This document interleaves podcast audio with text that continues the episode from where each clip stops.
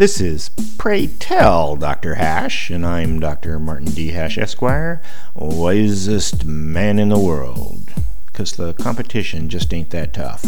And these are things I wish someone had told me.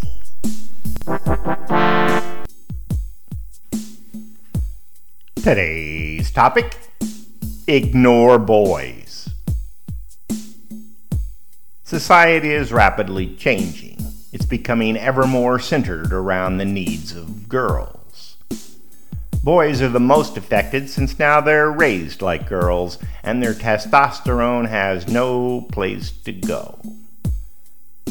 Like all intractable problems, rather than do something about it, it's simply easier to ignore boys, especially considering the cognitive dissonance that comes from women's subconscious disdain for men.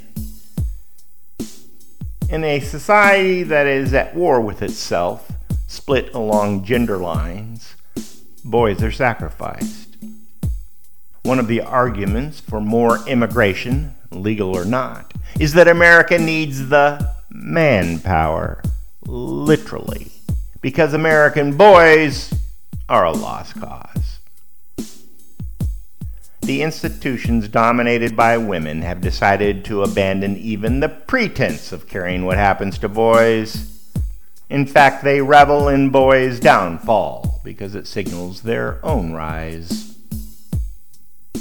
For example, a common complaint of female school teachers is that boys won't do as they're told. They won't sit still.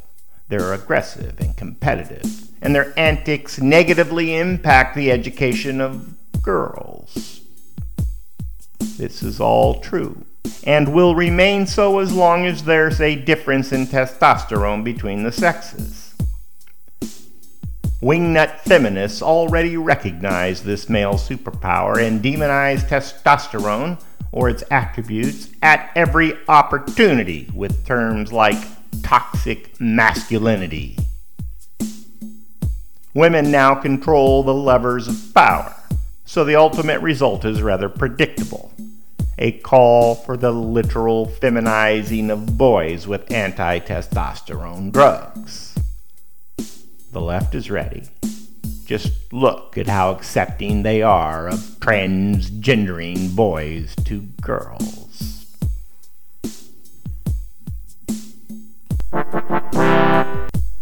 More, see my website at martinhash.com.